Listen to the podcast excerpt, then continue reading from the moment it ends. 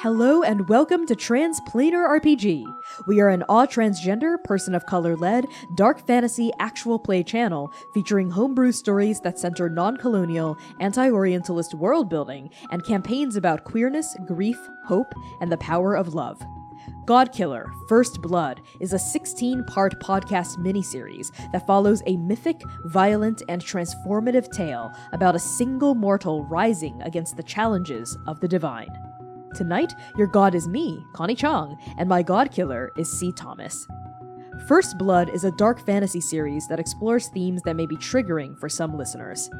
Content warnings for this episode may include fantasy violence, body horror, gore, blood, classism, poverty, religious imagery, grief, trauma, death of loved ones, betrayal, fantastical gun violence, childhood trauma, abandonment, mind control, manipulation, loss of agency, eye gore, and mentions of human experimentation and cannibalism.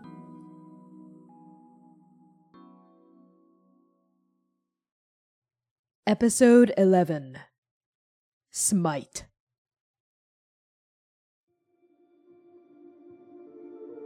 Mix Pilindar Heartbloom, speaker of the Below and Zir champion Jiang Shen, make for an interesting duo as they trek through the northern dead zone to cleanse the eyes of the witness on Lady Antigone's behalf.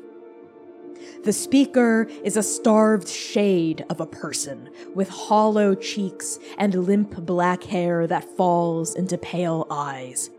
Their champion is barely out of girlhood, 20 something, and always so angry.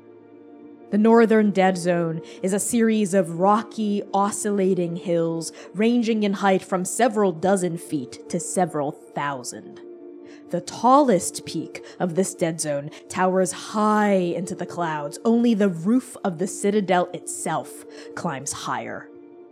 The base of these hills is crumbled and shattered, with deep, tall cracks running through the rock like fractures across a bone. Sprouting from these cracks, all the way up to the top of these peaks, are hardy pines, their gnarled branches bristling with thin, needle like leaves. Given that the cradle is an endless city, the northern dead zone is the closest thing this realm has to a mountain range. Crumbled ruins dot the hillsides, a cluster of settlements here, a collapsed temple there. From a distance, they look like colorful blots from a painter's brush. These ruins were once magnificent, carved from marble and wood, shot through with glimmering veins of onyx. Mist swaddles the entire zone, encasing it in mystery. Even in the decay of this place, there is a lingering sense of divinity.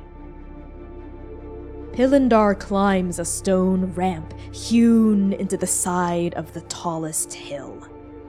Z is 2,000 feet into the air and counting. Behind them, Jiangshen stomps, kicking rocks off the silty path and watching them tumble into the mist. Both are draped in the below's usual somber vestments black robes lined with silver thread, a pearl colored sash cinched at the waist. Jiangshen's axe bounces against her back, though the girl doesn't even seem to notice its weight. Although slender, Shen is stronger than they look. As they climb, the champion addresses her speaker. Her voice is scratchy and terse, like barbed wire. Couldn't she have sent a servant or something? Why do we have to do this? It's just a cleansing ritual. When they respond, the speaker's voice is hollow but firm. It comes out in an authoritative whisper. The others may think the devil's disappearance is a mere inconvenience, but he is not just a carrion eater. He is the warden of contracts, a responsibility the Six typically regard as mere bookkeeping. However, you and I both know that there are prophecies in the below that, if unguarded, could threaten the tenuous balance of life and death in the cradle itself. He didn't answer my question. We could have sent a servant, a competent one, and freed up time to train for the tournament, or hell, do our own research into the devil. We've got books in the below, we've got records.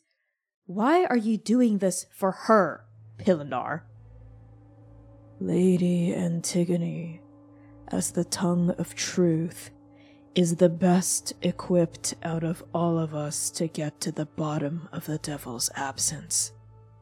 Ensuring her cleansing ritual goes well is the least we can do for her in exchange. At that, Jiang Shen stops following Pillendar. The speaker continues walking for a few more steps, but then turns, sensing her reluctance, and stops and turns as well, facing their young champion, who has a shocked, sullen look on her face. I can't believe it! Shen, please. Ugh, it makes perfect sense because why else would you waste our precious training and research time to climb a god's forsaken mountain, say some boring ass prayers, and sweep some boring ass graves? We will not just be sweeping some boring ass graves. Those are the graves of her family, Shen. Her parents, her aunts, her uncles, her older brothers. This will be the first time in almost a decade that Antigone will not have attended to her family's graves on the anniversary of their deaths. This is the least we can do. Oh, please. Dido is an orphan, and I don't see you white knighting for her at council meetings. Gale was a medical experiment. Even Pontiff Philios has a dead daughter. Even King Quintus Morius. Okay, he doesn't actually have anything going on, but the point is this is the cradle, Pillendar. Everyone has a tragic backstory. Why do you care so much about hers? Because she blames herself, Jiangshen. She was just a child. She didn't know any better, but she blames herself. We grew up together in the Citadel. I saw how much the Sings loved each other. They were, perhaps, the closest thing the Citadel has ever had to a real family. And then, the witness did what the witness does. He was paranoid he is always paranoid, always so suspicious, as befits the first god to have slain another. The witness suspected treason amongst his speakers, and so he asked the Singh's youngest daughter for a favor to peer through her eyes and see behind closed doors. She was young eager to prove herself, eager to prove her devotion, and besides, he was a god.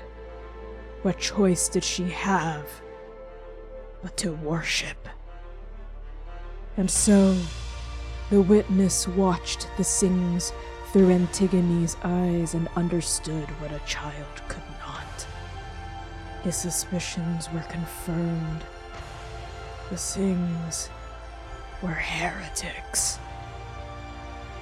They were killed on the spot. Antigone alone was spared as the only member of her family not privy to the heresy, and as the person who had illuminated the sacrilege for her god. And at the age of 13, she was made speaker, and she was taken to the top of the citadel and the next time I saw her was five years later when I was finally Speaker too. I knew all that already, Pillendar. This isn't new information. Antigone's family were heretics, she spied on them for the witness, he killed them, big fucking deal. My dad turned out to be a heretic too, and he ran out on me, but you don't see me crying about it.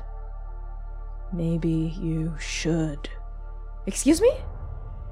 I know you don't like talking about Jiang Yin, and I don't remember him very well either. But he was your father. You're allowed to feel complicated about his decision to leave. There's nothing complicated about it. He was champion, he made a deal with the judge to leave the below if he executed like 10,000 mortals for him. He did that, but ironically became like a mega huge heretic in the process, and then he left. Okay? He left. He left his three year old daughter, which, you know, is his prerogative. Honestly, if I were him, I would have made the same choice. Because you know why? The below sucks rocks. Who wouldn't choose freedom over living down there? You know, maybe his cell had the right idea after all. Maybe the best way to accomplish our goals as heretics is to put boots on the ground and talk to people, change their minds, one person at a time. Maybe our cell could learn a thing or two from his about being heretics. Maybe we shouldn't be stuffing our faces with dusty old tomes and doing boring ass research all the time.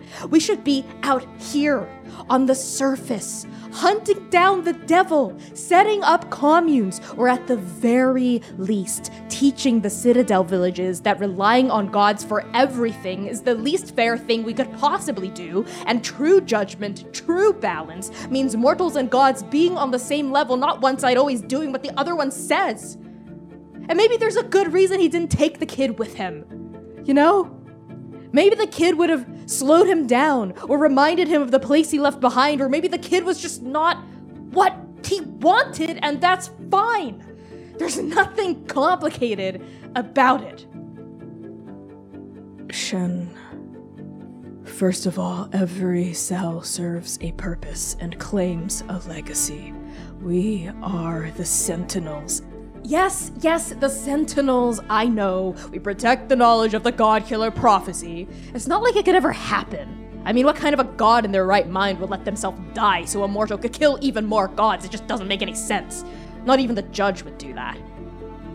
Which is why the devil's absence is so troubling. Because the speaker and the champion of the below, as well as our judge, are not the only ones who know of the prophecy. The devil is the arbiter of sacred oaths. It stands to reason he knows of it as well. Finding him is more important than the six could ever comprehend, but I digress. You're skilled at avoiding painful subjects, Shen, but not as skilled as I am at pressing them. Oh, great. Okay, fine. Out with it. What is it? You and Antigone have a lot more in common than you think. Both of you have family that's gone now. Both of you blame yourselves for that family's absence in your lives. Both of you fill that hole with your responsibilities. And I wish both of you knew there are people willing to shoulder that burden with you. There is a long stretch of silence. The champion looks at her speaker. The speaker looks at Zir Champion. A chill wind blows across the dead zone, clearing the mists for a fraction of a second, and then Jiangshen responds. Whatever, I'm not the one who's in love with a 24 year old nun. Does she even know you have feelings for her? Pilindar sighs, then turns and continues climbing up the ramp. Jiangshen follows. The speaker and the champion of the below scale the dead zone together passing the many silent ruins and crumbled buildings until they reach its zenith. Here, the mist clears, revealing a temple built into the stony face of the mountain. If it weren't for the fog, the peak of the citadel would be visible from up here several dozen miles to the south. Pilindar turns to face the temple, regarding its threshold with a grim kind of respect. The archway is supported by pillars of weathered stone, three stories tall. Above the mantle, an ancient carving depicts a single star with a serpentine, dragon like form coiled around it. A newer carving, not as ancient, etched into the star, depicts a single staring eye. Pilindar and Jiangshen regard the entrance carefully, and then Pilindar steps inside. As soon as the speaker's foot crosses the threshold, the mountain peak begins to tremble. Pebbles litter from the ceiling of the temple's mouth, clattering onto the ground in a cascade of stone and rock.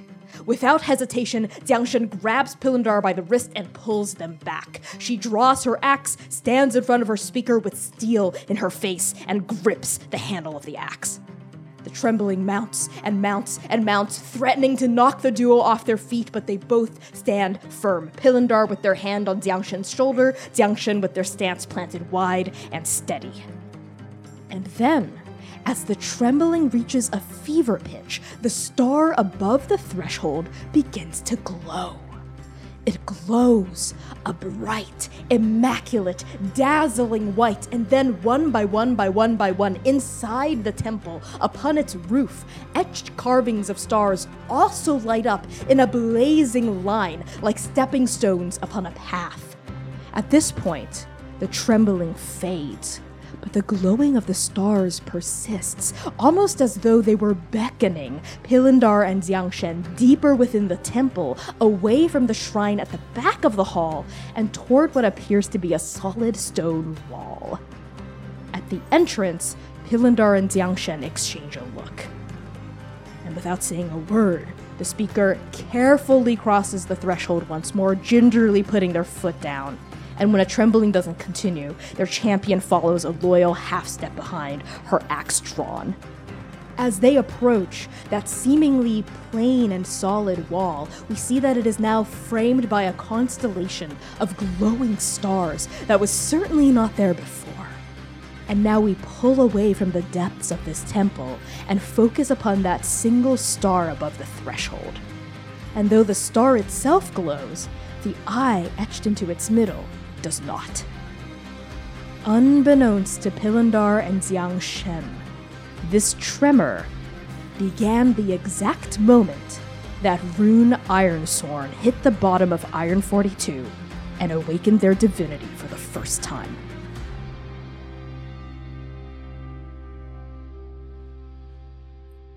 Two weeks later, in the council hall of the Citadel, under the dusky glow of the star, King Quintus Morius commands the champions of the cradle to kill the God Killer. Rune. You stand on top of the council table, your boots planted upon the marble, gazing down at the six speakers and their six champions. Every single weapon in this room is drawn, and you hear King Quintus Morius bellow, Kill them! Now! What do you do? Rune fights like hell. And when I turn to violence against someone who slanders or mocks my pain, I awaken my divinity. Okay, that is accurate. what does it look like as you begin to fight like hell against these people who have clearly mocked and slandered your pain? What a question that is. There is a brief moment right before Rune turns back to look at King Quintus Morius after speaking to Antigone, where the shadow on the wall that falls behind them from the irradiated light of the star is 60 feet tall. and Rune fights like the devil. They fight with hellfire. Both of their long knives are drawn, and they strike instantly. As the entire room, I imagine, erupts into violence. Yep, a hundred percent. So, Lady Piamit, this red-haired, muscular woman, the champion of coin, has drawn, raised, and is now throwing her javelin, one of many in the quiver at her back, with unerring accuracy straight at your heart. And at the exact same time, Sir Brelis, this long-limbed, priest-like champion, and Sir Sloane Iscariot, the champion of swords, leap onto the table, kind of triangulating you and a staff collapses open in Brelis' hand as he swings it violently towards your torso, while Sloane whips her sword towards your neck on the other side. Also, at the same time, Zur Damos, the blue haired pronouns person, opens fire on you, the muzzle of their like semi automatic machine gun flashing. So, something else before you use that move. At the exact same time as King Morius had spoken, so had Antigone because as he shouted for all these champions to kill you, Antigone had shouted, Rune! And there was such a naked, desperate concern in her voice, Rune. Concern you have never heard her express, and certainly not toward you. And as though commanded, because she was, Eos leaps onto the table and slashes her greatsword down. I think without you needing to make a move, she cuts the javelin out of midair, and with that same downstroke, deflects Sir staff. But Antigone isn't the only other speaker in this room to issue their own command. At the same time as Antigone and King Quintus Morius, Pilindar Heartbloom had also shouted, Shen! And Jiang Shen axe drawn, growls in this resigned anger, and Rune, she looks so badly like she wants to join the violence against you, but instead, she leaps onto the table and uses the head of her axe as like a metallic shield to block the spray of bullets from Zur Damos's gun, which leaves only Sir Sloane Iscariot's longsword unparried. Would you like to inflict violence? Yes, I would. This is so sexy, by the way. I'm gonna be running like 10 NPCs, uh, eight of whom are like in direct combat with you. I'm so excited. Let's see how this game holds up. Uh, so, when you inflict violence on someone, roll 2d6. Add one for each true statement. They wish you harm. Yes? Yes. Are you desperate? No. No, really? Am I okay, supposed to be? Maybe we'll get you there. You're not desperate. I'm not des- I don't feel desperate. I feel violent. I feel violent desire. Uh. okay. Uh, then Rune isn't desperate right now, so I would say it's personal though. It is personal. So that's a plus two. Roll for A. Let's go, baby. 10. Overkill. Yep. On a 10 plus, you lose yourself to righteous fury. The GM will tell you the costs of your divinity. Why don't you just tell me what it looks like as you unleash violence? Oh boy. As both Eos and Shen leap up onto the table, Rune is already rushing forward to meet Sir Sloane Iscariot's blade. Like there is something in them that has sparked and ignited this knowledge that they were brought in here like a lamb to slaughter. Not by Antigone, not even by Eos, but by the very fabric of gods that rule this place, had already deemed them dead the second they walked through the door. And now Rune fights like a ghost. They fight like an angry, bitter, vicious, violent ghost, all of that rage punching upward and out of their body as they meet Sir Sloane Iscariot like a truck, like a bull, like a rushing waterfall of force that cannot possibly be stopped as they bring both of their long knives up to hers. So Sir Sloane Iscariot is the perfect sword.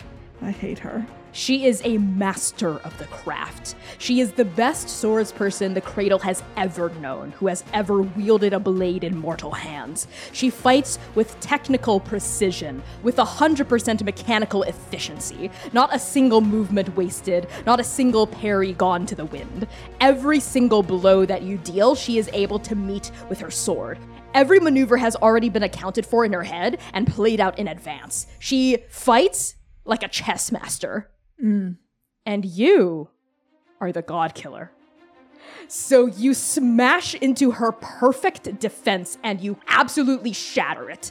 There's a moment where her eyes, those dead eyes, widen for a fraction of a second, and she is forced immediately on the defensive. Like, there's no way for her to seize any kind of opening. You're just smashing, smashing, smashing, smashing down at her. That's what that 10 plus, that's what that overkill looks like, I think. And maybe mm-hmm. even unbeknownst to you, your eye is bleeding. It has been bleeding this whole time. It is pouring black ichor down your face, bleeding into your collar, eking down onto your collarbone. Yeah.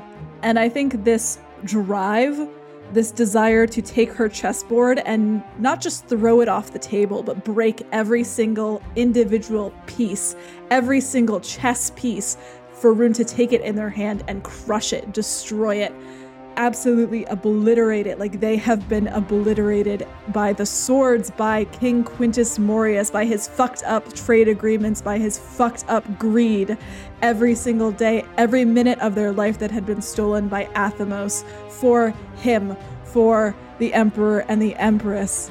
It all just explodes out of Rune. And I think that they are leaving themselves completely open and just focusing on beating this woman into the ground. I think so. You basically do it with a 10 plus. She is unable to like get any kind of advantage against you. She's just completely on the back foot. I think you basically press her to the very edge of the table. It's taking every ounce of precision and focus and concentration for her to parry, and so none of your blows coming from your flashing knives are death blows, because that's what they are. I don't think you know this. I don't think you've ever fought to kill before, but no. that's what this rush of violent intention means. If you score even a single blow against her, you will probably kill her. Um, and I think the champion of swords knows that. So she's parry, parry, parry, bing, ding, ding, ding, sparks flying, right? Back foot, back foot, back foot. And then she's at the very edge of the table. There's nowhere else for her to go. And I think you're able to see a crack in her defense, a final sliver in her armor that, like, you I know if you slip past. Table. Yup. You raise your foot, you kick her off the table with such force that she's wearing like a leather padded steel breastplate. But mm-hmm. I think we hear a crack anyway as you kick her and she flies off the table and she hits a pillar and the pillar cracks. And this is like a normal ass mortal woman, right? She's a really strong fighter and she has presumably been blessed by the Emperor and the Empress in some way, but she is still a mortal person. She slumps there, her head hits the back of the pillar, her chin then hits her collarbone, right? And her sword like goes slack in her hand. With a 10 plus, she yeah, she doesn't move think we see some blood beginning to pool at the edge of her temple and trickle down her, that side of her head, and she doesn't move. At this moment, King Morius's eyes have gone wide, as do the eyes of Dido Elenfax, Pontiff Philios, Professor Nightingale. And Dido gasps. She is genuinely shocked. She's looking with these wide emerald eyes between Antigone and Pillendar, Eos and Jiangshen, and now transfixed between you and the champion of swords. While this duel was happening between you and Sloane. Sparks have been flying, bullets have been ricocheting, steel has been clanging from Jiangshen and Eos against the other remaining champions as well. And as his champion hits the pillar and doesn't move anymore, King Quintus Morius screams at the top of his lungs Treason!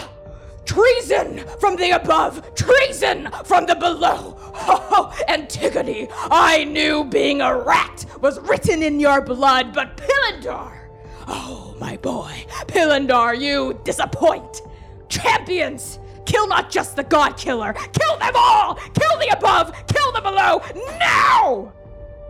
And that is when Pillendar shouts, God Killer, run! Because of your 10 plus, I'm gonna hit you with something else. Jesus! You feel a sharp, stabbing pain in your side. You look down and you see Lady Piamit Ajax with her short sword driven into the side of your body all the way to its hilt. She has stabbed upward, I think, into your flank. And your blood is dripping down her fingers, which are clasped around the grip of her sword, and down her leather bracers. And her eyes are wide and furious, and there is a snarl on her face, and her red hair, I think, is plastered against the side of her temples with sweat. And she says to you, Rune, You are misled, as I was. It is not too late for you to still die a noble death. She wrenches the short sword out, and there's a gout of blood that splurts from it. But even though it hurts Rune, the pain almost feels kind of far away. There's something about your divinity that is shielding you from the full agony of being an immortal body. Sir Piamit Ajax whips the blood down and it just splats against the marble floor. And she says, still looking at you with that burning gaze, If the rumors are true, then you killed the god I once served. My loyalty does not lie with the chariot anymore. But there is a part of me that knows she was not supposed to perish by mortal hands. What you are is no heretic. You are no mortal. You are no god. You are an abomination. And I, Lady Piamit Ajax, will slay you where you stand. I'm sorry, was she a fucking cannibal? Hello? What kind of move do I need to do to figure that out? you can try to figure someone or something out as a mortal move. You can try to recognize a god uh, as a divine move. Ooh. I want to recognize a god. Okay. When you want to recognize the signs or influence of a god of the cradle, roll 2d6. So, what's interesting about Lady Piamit Ajax is that she claims to have once served the chariot, but now she serves the Wheel of Fortune. Mm. So, I'm just to flag that. So, add one for each true statement. You're in or near their domain. I would say yes. Mm-hmm. I would say the Citadel is the Six's domain, so all of them would apply. You're familiar with their gospel. You're I familiar with the chariots now. Yeah. Yeah, I'll give that to you. It'd be bad if you didn't know. I don't know if it would be. Okay. I think this is more of a curiosity, a desire to know more, as opposed to like, because the chariot's dead. Mm, but the Wheel of Fortune, well, the Wheel of Fortune. You know what? I'll give. I'll, I'll do a plus one for that too. That's a plus three. Oh boy. My favorite thing to do is overkill on this move. Nine. I did it. Jesus, you did. You did it. Oh my god. From a six to a nine. On a hit, you competently interpret the omens. Ask your GM a single question of your choosing and they must answer honestly. Was she a cannibal? Yes, Oh my fucking god. Yes, she was. And I think as she says that to you, you hear Dido Ellenfax, her speaker, call out, Ajax! Enough! Just look at Sir Iscariot. This is not, we cannot. Ajax! Miss Ellenfax, it is my duty, my privilege, my honor, and my right, now as a champion of the Citadel. And she raises and points her blade back up at you to cut down monstrosities where they stand. Rune has staggered slightly, their hand going to that open wound in their flank. How much strain do I take from that, by the way? One. Oh. Why did you say it like that? I don't like that You're you in- said it like that. You're in angry god mode right now. Oh. That blow would have been fatal. You know what? Here's here's some flavor I'll give you. That blow would have been fatal to any normal person.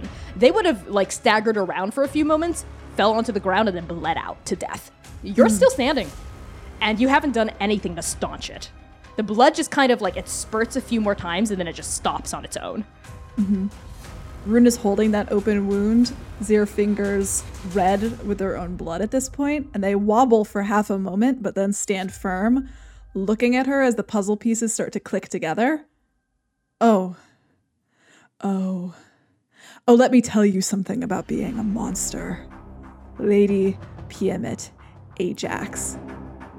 And Rune leans down and grabs where one of their long knives had fallen when she stabbed them, picks it up, the sound of the chain scraping against the marble table as they do so, as they take both of their blades up again. Let me tell you something about being a monster. You, cannibal, only know violence from one direction. You only know devotion all the way in, neck deep, right? You can only devote yourself to a god who would kill and eat others, and you can only devote yourself to a woman who would do the same. She just has prettier hair. Wow, incandescent rage flashes across Piamit's face. She like tightens her grip around that short sword, your blood glistening on her fingers, and she roars and surges upward at you. Let's exchange blows. Well, Huh? throwing herself forward is Miss Dido Ellenfax. Hell, hello? Yep, What the fuck? yep. She grabs onto like a council chair that was between you and her, and you see her emerald eyes flash like this green blaze of light just sparks out like viridescent lightning. And then they repelled down her arms and hit the chair. And the material of the chair transmutes alchemically before your eyes. It like tessellates upward from like a wooden chair to like a tall wooden shield. And Dido from behind this shield just turns to her champion and says, Ajax!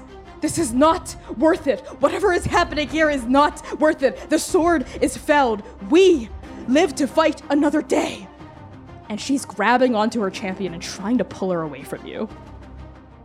As that happens, you hear Pilindar shout again Heretic, I said, time to run. And you feel someone grab onto your arm. It's Eos.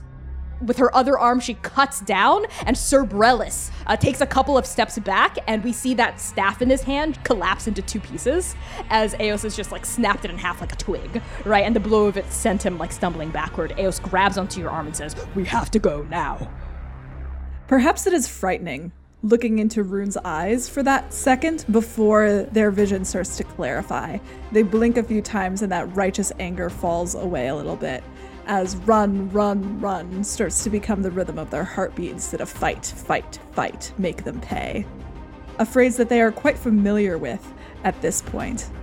And after having lost themselves to righteous fury, Rune gives Eos a tiny, terse nod, says under their breath, Thanks for taking care of Freak Jesus. Let's get the fuck out of here. Where's my car? Your car is probably in one of the many garages that. Oh, no, you fucking don't! Eat bullets, bitch! and there's a ch- ch- as Zerdamos levels the gun that they were able to reload, they point it at you. We see Jiang Shen try to like fling herself forward and like block it with the blunt end of her axe again. But this time, Zerdamos sees the champion of the below coming. She twirls around, slips past a gap in Jiang Shen's armor, levels the gun at you, and pulls the trigger.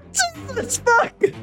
and bullets in a zigzag line they spray against the marble countertop pursuing you like a snake slithering through the grass and if you're gonna try to like not get hit by these bullets i'm gonna need you to tempt fate That's great, Connie. Um, where's the nearest window?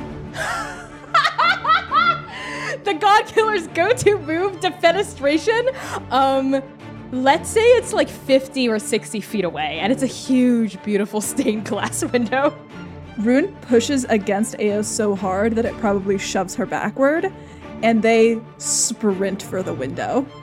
Okay, I'm gonna need you to tempt fate, my dude. So when you tempt fate with your actions, say what perilous feat you're trying to accomplish and roll 2d6. I assume not get hit by the bullets, jump out the window, and land on like a balcony below or something. I would like to get as far as jump out the window without getting bulleted.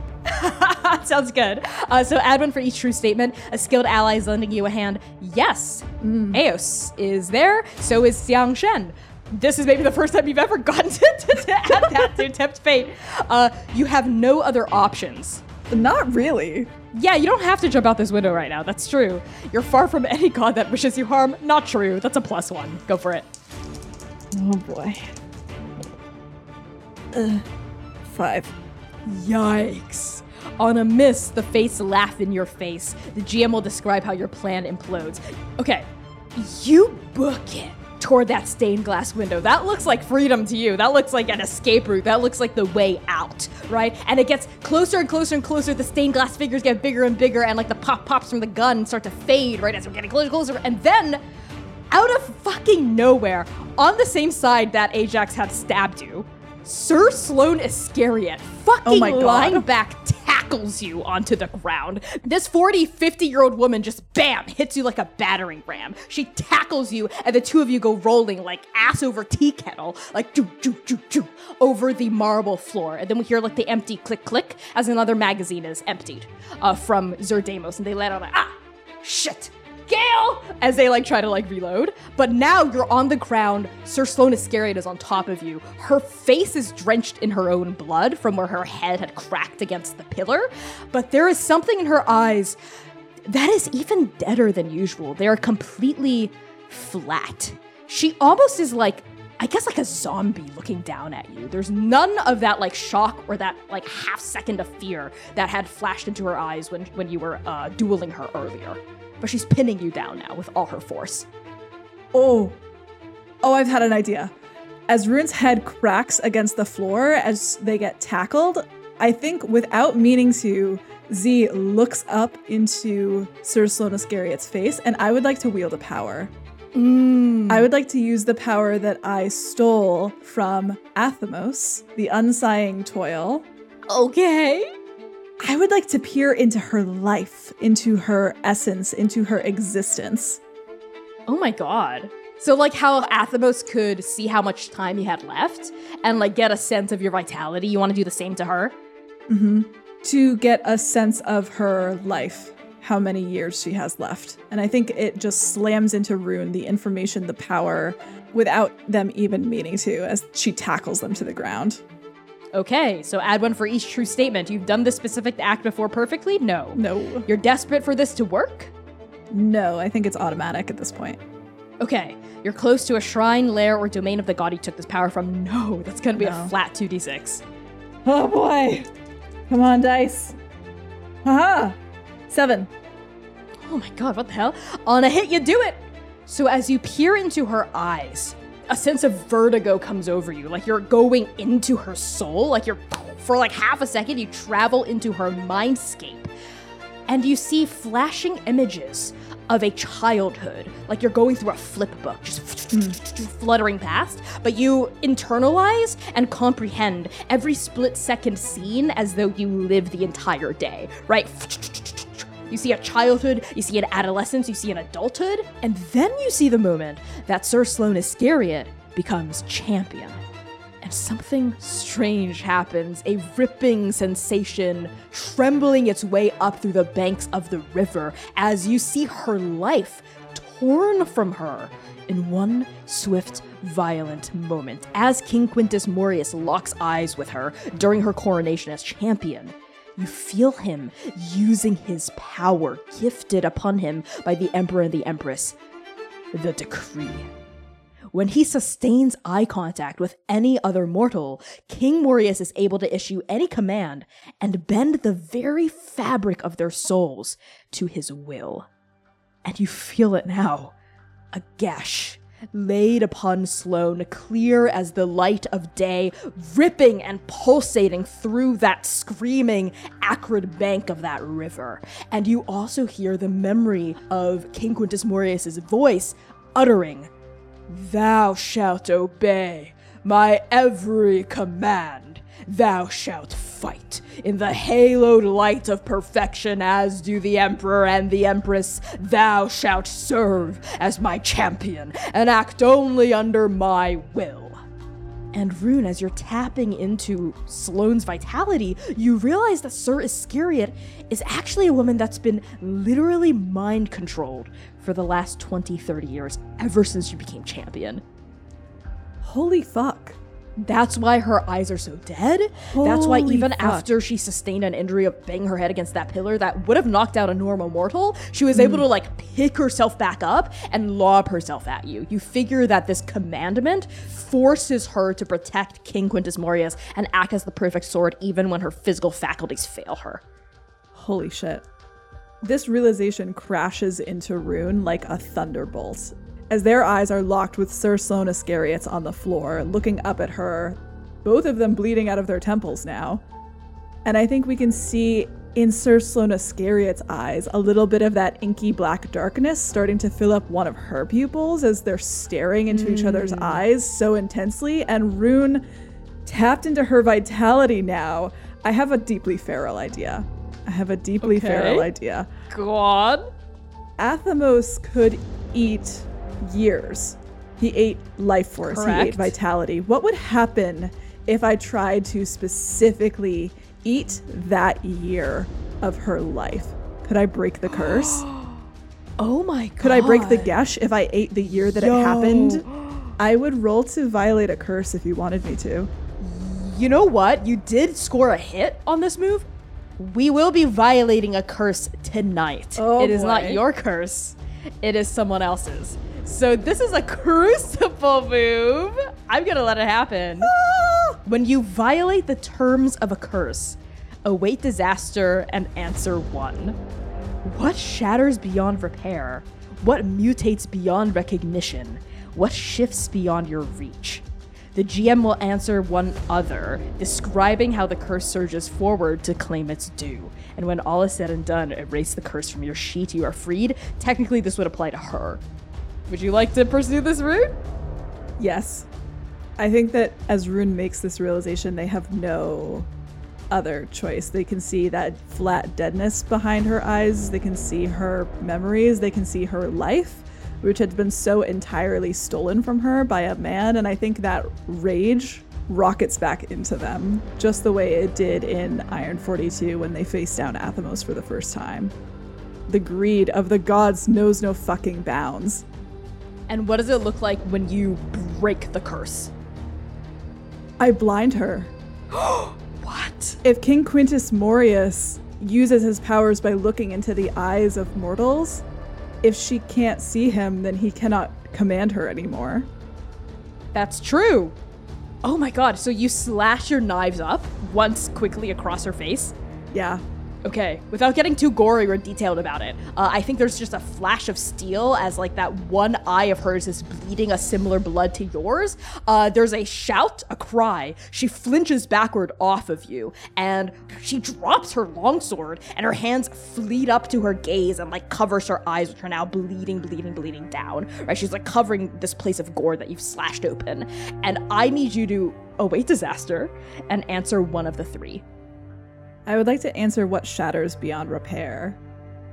And I think it is the knowledge of the sacred bond that a champion and a speaker share with one another. When this gets out into the stories, into the lore, into the gossip of the cradle, this idea that there is some kind of divine bond between a speaker and a champion will be irrevocably broken. There's no possible way that hearing something like this, hmm. even as a rumor, could possibly stand. That's true. Up until this point, the relationship between speaker and champion has always been regarded as sacred, almost as sacred as the relationship between mortals and the gods they tithe to. But after this moment, as you sever that curse, you have crossed a bridge that cannot be uncrossed. You have fucked something that can't be unfucked, Rune. And Sloane rolls off of you, staggers to her feet, right? Like pawing at her eyes, her fingers becoming bloodied with her own gore. And I'm gonna answer now what shifts beyond your reach. What shifts beyond both your reach, King Morius's reach, and the reach of the Six right here in this council hall, which is Sir Sloane Iscariot's agency. Hmm. For the past 20, 30 years of her life, she has been a woman possessed. She has been a woman controlled, just forced to obey a magical geas. And now, as she stops gasping in pain and her quivering kind of comes to a standstill, right? Her eye, her hands are still cupping her eyes. We hear a kind of mewling, confused, uncertain voice coming from behind a pillar where King Morius is cowering. S- Sloane? S- Sir Iscariot! Sir Iscariot, I, I command you! S- Sir Iscariot, I command you, pick up your sword! And slowly, calmly almost, Sir Sloane Iscariot lowers her bloodied hands from her face and she lowers her hand down to the sword that's dropped on the ground without even fumbling for it, like she knows perfectly where it should be. She picks it up and she raises it. Before she turns back to face her speaker, without looking in your direction, you know she's addressing you out loud. And these are the first words Sloane speaks of her own will for the past 30 years. Oh my god. Which pillar? Which pillar, God Killer, is the Speaker of Swords hiding behind? There are six pillars in the room, each assigned in a different direction. Which one? North. Cardinal direction of the swords. Her fingers tighten over the grip of her sword, and without another word, this now blinded champion turns perfectly due north and starts striding slowly, calmly, but with clear murderous intent toward where you see King Quintus Morius huddling behind that pillar. With every step the champion takes toward her speaker, you see him like shrink a little bit more, that heavy crown starting to slip in front of his eyes. Sir Iscariot? Sir Iscariot, I command you, yield! Sir, Sir Iscariot, I command you, yield! Sloan! Sloan! Sloan! Sloan! And King Quintus Morius turns and starts running as Sloan, now like within strides of him, approaches, raises that sword, and starts to bring it down. It smashes into the ground, I think between his legs, as he yelps and leaps backward, falling onto his ass, and he starts scrambling backward on his like hands and knees, right? And Sir Sloan Iscariot lifts the sword up again and starts bringing it down once more, once more, once more, right? Like she is, she's gonna kill him no questions asked, she is going to kill her speaker. You know what? Good for her. I think she's right. Rune watches for half a second, pulling themselves up to standing before they pivot and let her take whatever kind of revenge she needs to take. Mm-hmm. And they are surveying the room, looking toward the door, looking for Antigone and Eos. So what you see now is Zur Deimos and Jiang Shen in the middle of like a pitched duel. mm Zur Deimos is out of ammunition. You see the gun on the ground, and they're using their bare hands and brawling against Jiang Shen. And hiding behind another pillar, we see Professor Nightingale. Their sketchbook is still out. They are drawing something furiously. They're glancing occasionally between the fight, back down at their page, between the fight, back down at their page. And as they're fighting, God, Jiang Shen seems like she's about to take the upper hand, even though she's like barely older than a teenager. She's powered by rage, adrenaline, and hormones. And she's going, God, you just let go of my axe. And Zur Deimos is like, ha! Oh, a little girl like you doesn't get to wield a real champion's weapon. Gale, any minute now! And Professor Nightingale does one final flourish of the piece of charcoal they were holding, and they say, Heads up! And they reach into their book. You see their fingers approach the page and then they sink in, and they pull out like a 3D drawing of a handgun, and then they throw the gun over at Zur Deimos. I'm absolutely gonna try to hit that shit out of midair. Like, Rune's long knife is whistling through the air before they even understand exactly what kind of fucked up magic has just happened. Sounds like you're acting impulsively. Yeah, I am. What's the emotion that drives you? Protectiveness of an ally. Hmm. There is absolutely no way they are going to let, oh my god, Jiang's child get hurt defending them. Mm. And that odd, deeply strange realization hits Rune like a ton of bricks. Okay. So, uh, when you act impulsively, describe that emotion that drives you and answer one. I will tell you something you didn't notice until now as I answer the other. So, which of these two questions would you like to answer? What advantage do you seize, or what trouble hits you hard and fast? I'm gonna take that advantage and knock that gun out of midair so that it does not reach Zero Deimos. Okay, what does it look like? Rune's long knife whistles through the air like its own kind of bullet. And with unerring precision, it bisects the once drawn, now come to life gun and it pierces through it completely. Ooh. Yeah. The knife whistles through the air and spears that gun, right? Mm-hmm. And you swear you see flakes of charcoal fly off, and then the gun hits the ground and turns into a pile of ash. Mm. G- Gale! Gale, the, the gun, give me another one! And Gale's eyes go wide by the pillar. They like gawp at you, like, well, you, you weren't supposed to do that. You weren't supposed to kill me either. I'm not trying to kill you. That's my champion. There's a big difference. Rune cocks their head and starts stalking toward Professor whoa, Nightingale. Whoa, whoa, whoa, uh, Deimos! Deimos! Zur Deimos just lets out a fucking and lets go of Jiang Shen, gives like one final shove toward the girl, turns around and starts like charging at you, right, to intercept themselves between themselves and their speaker and you. Yeah, I'm gonna turn to face her. Okay, uh, that's the trouble that hits you hard and fast. Zur they are unarmed, but they are heavily tattooed and built like a rugby player. They are bull rushing you, right? Uh, they don't seem to have the tools to be able to kill you instantly like they used to. They just seem to be trying to like take you out of commission. As they barrel toward you, what do you do? Rune stalking toward Professor Nightingale was kind of just a fun little intimidation tactic, like, ooh, run, chicken, run, right? um,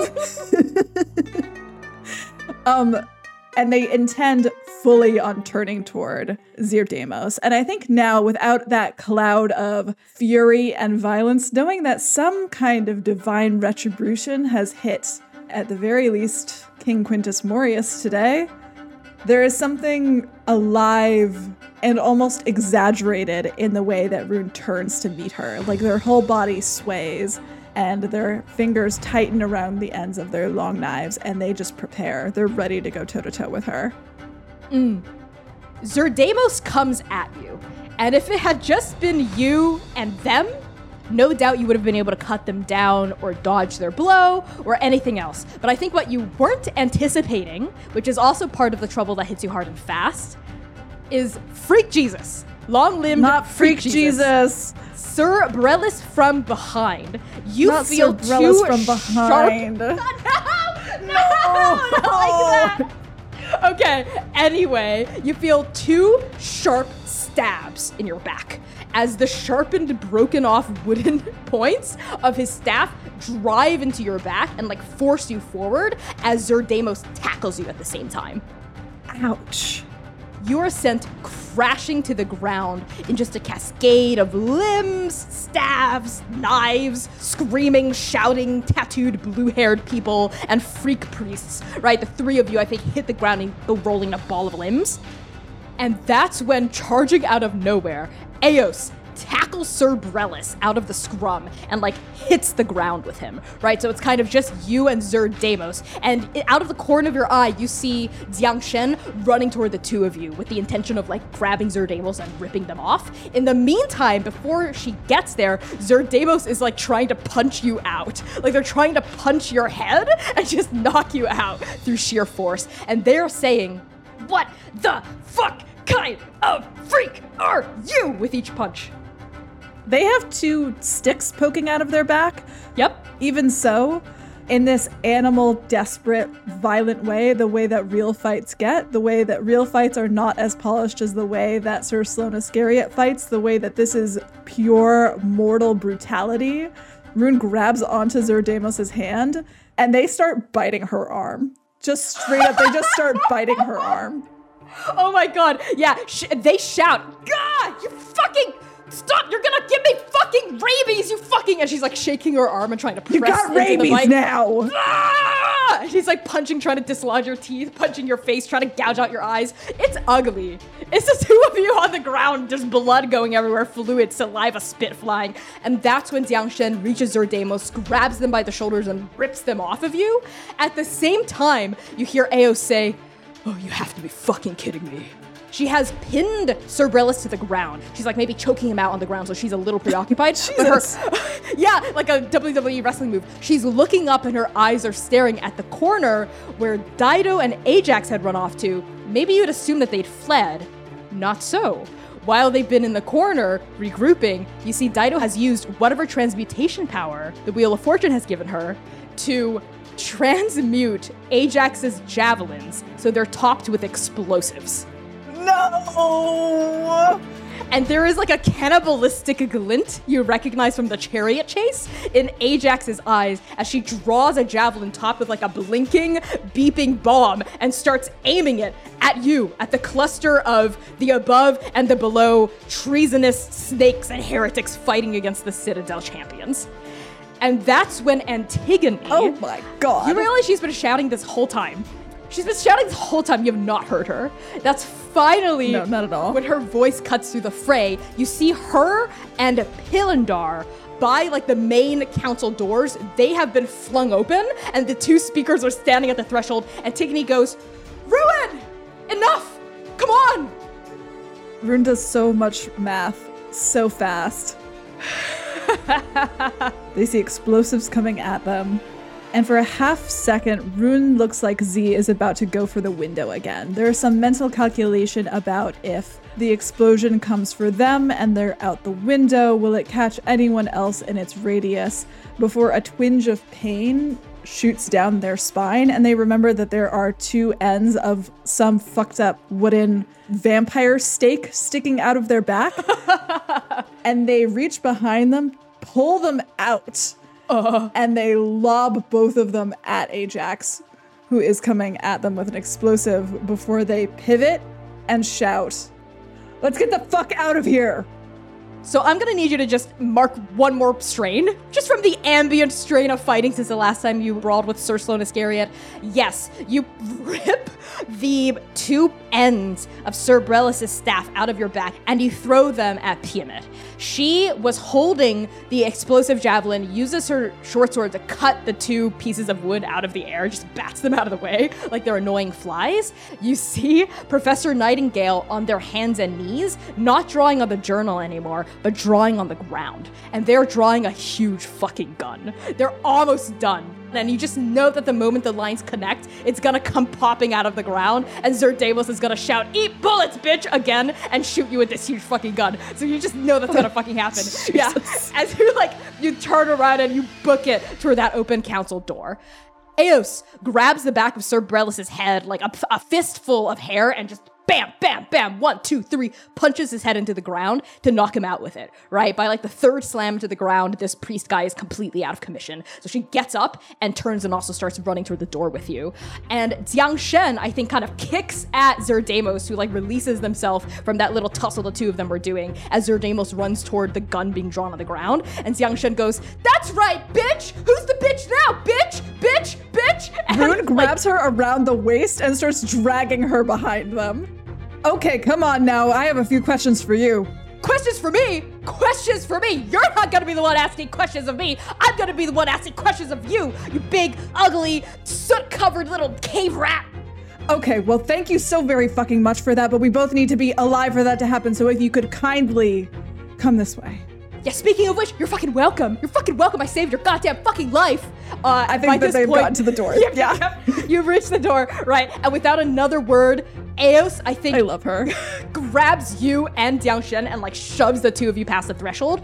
And she also turns and slams the door shut behind the five of you as you're retreating back down that hallway toward the dais. As soon as the door slam, you hear a spray of bullets hit it, mm-hmm. right? But these are like thick, sturdy oak and marble doors. They don't get through yet, right? And then and Eos turns and goes, Lady Antigone, are you all right? Now all of you are sprinting toward that teleportation dais at the end of the hallway, right? These huge golden pools of light spearing themselves through the stained glass windows on the western side of this hallway. Yeah, Rune leaves a trail of blood behind in the gold. Oh, yeah, it's like just splat, splat, splat. Yeah, exactly. You're all booking it. Antigone, she almost looks dissociated. like this isn't real. Like she's sleepwalking, like this can't be happening.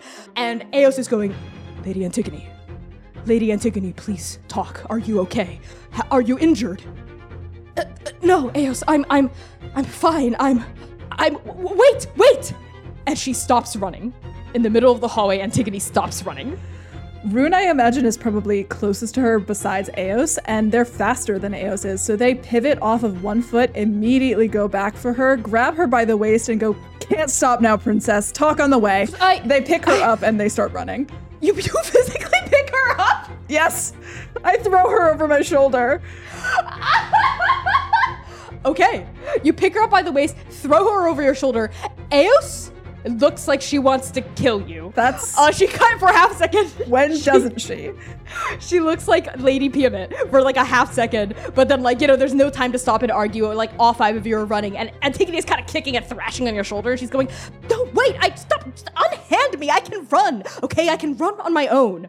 As she starts to clasp her hands together to pray, Pilindar puts their hands on her wrists and gently but firmly presses her hands down. Antigone, we can't go to the above's quarters. What? What? No, no, I have to tell the witness everything has gone to hell, Pilindar. But the witness, he'll understand. He he he will have a, a plan. He'll know what to do. He, he I have all this information for him that I wasn't able to tell all of you because all of you then started attacking us and and and Antigone, breathe. I'm taking us to the below's quarters. It's much safer there. All right, hey, buddy, you're gonna have to tell me exactly what the fuck is going on. As Pilindar walks, they speak. Antigone, I know this is going to come as a shock to you, but please just wait until I am done with the story to ask questions. I am a heretic. Oh, Jiang shit! Shen is a heretic. What the? Wait, hold on. What the fuck? You also need to wait until the end to ask questions, God Killer. That was not a question. You're a he- But I, I don't. Pill, what, what are you talking about? Score one for me. Rune looks at Eos. Eos does not does not respond in kind. Just it gives you like a dead-eyed, like very furious stare. Pilindar goes on to say, We're not just your run of the mill, everyday, boots on ground heretic. Rude. We are the sentinels. We are the keepers of knowledge and theory. What you do in your cells, creating communes, arming the people, showing other mortals that there is an alternate way to live, not under the yoke of divinity, is worthy, but disconnected from a greater culture and bastion of knowledge, it will die, evaporating as though beads of mist under sunlight. We preserve the mist. Rune's mouth twitches with a small frown. Could have preserved it a little bit more clearly. And besides, what are you doing exactly as a speaker and champion and a heretic? It is a long, time honored tradition for the speaker and champion of the below to be heretical. It is only fair. The judge is aware. The the judge the judge? Judgment? Judgment to the judge. Yes, the judge has deemed it just, but dangerous. and you had heard that phrase used exactly before by the devil. Yeah, Rune pulls back as though Pilindar had just slapped them. And I think there is an open, naked look of shock on their face for half a moment, as all of this is starting to become and feel real. We watch the prison that must never be unlocked. We guard the darkness. We keep the prophecy safe. The prophecy? What? What prophecy? What prophecy? The God Killer prophecy.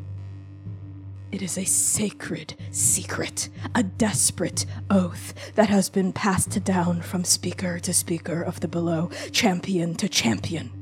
Its knowledge, its contents must forever be guarded.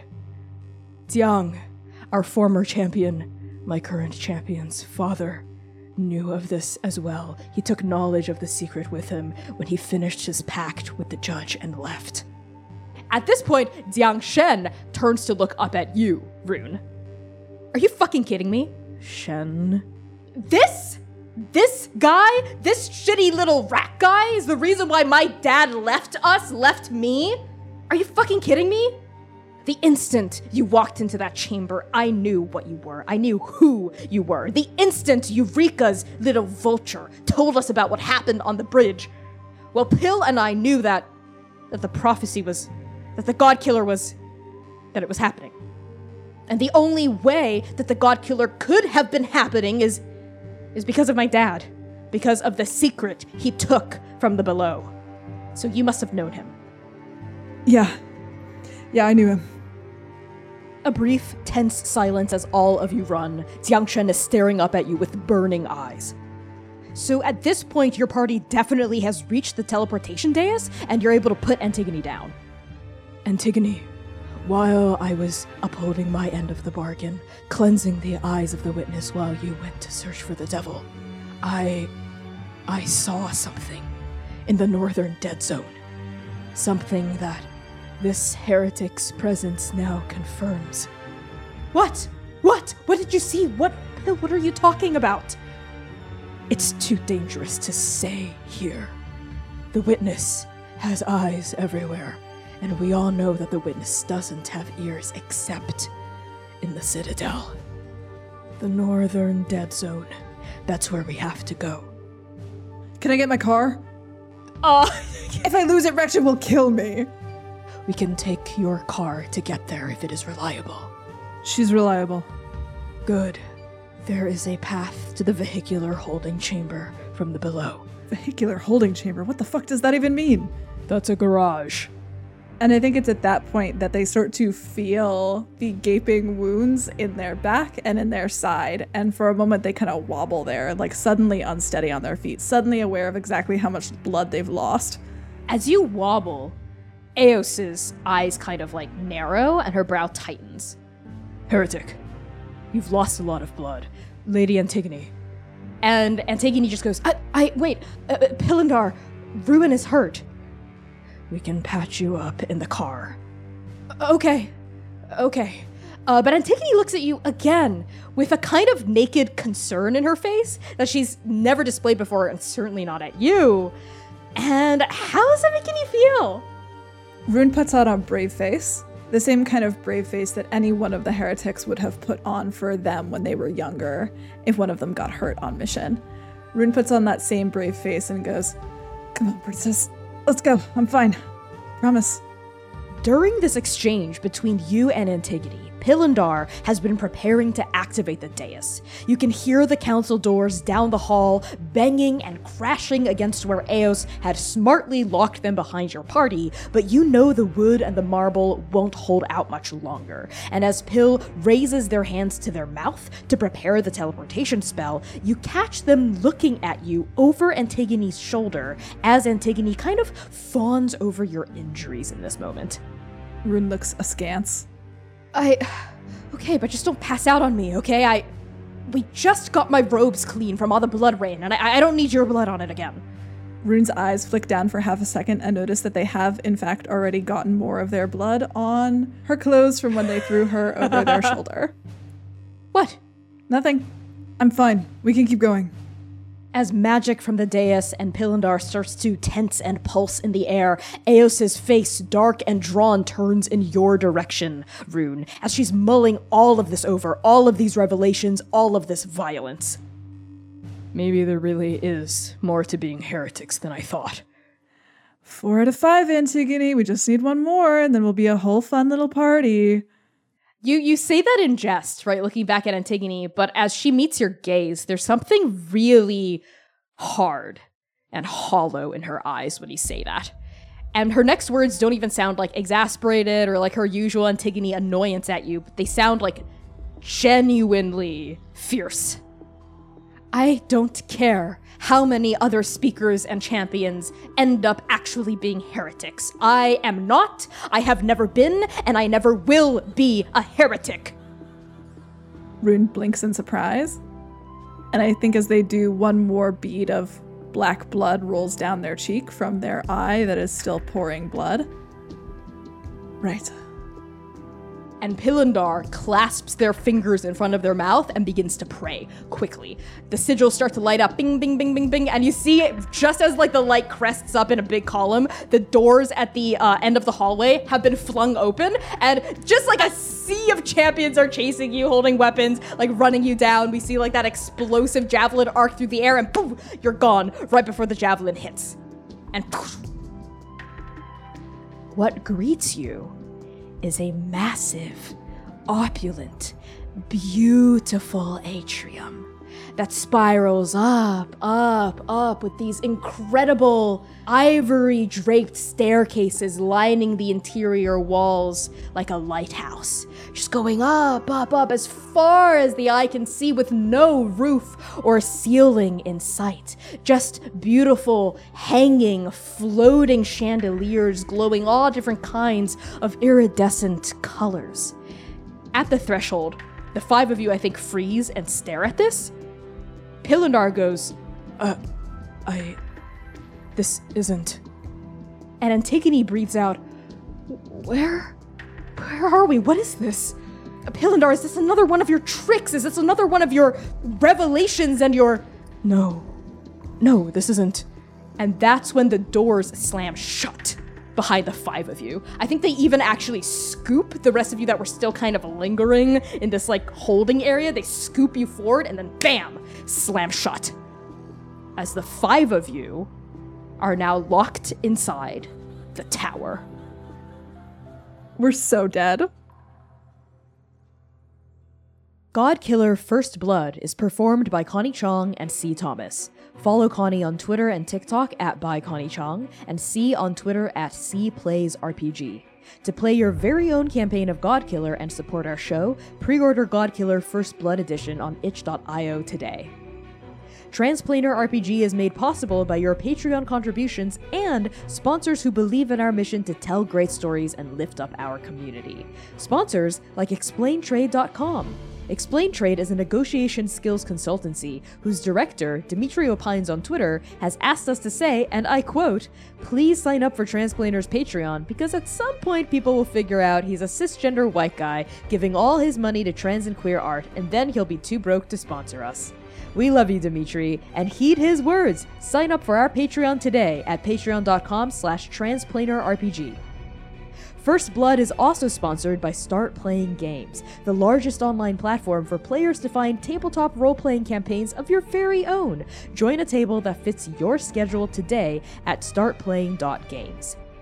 We are also sponsored by Magpie Games, the independent TTRPG publisher behind such incredible works as Masks A New Generation, Avatar Legends, Urban Shadows, Bluebeard's Bride, and much, much more. Check out their amazing selection of Powered by the Apocalypse games at magpiegames.com. Finally, we're proud to be sponsored by Role. Role is an online RPG platform that serves as a video first alternative to complex virtual tabletops. Build, modify, and play your very own games of Godkiller on Role today at playrole.com.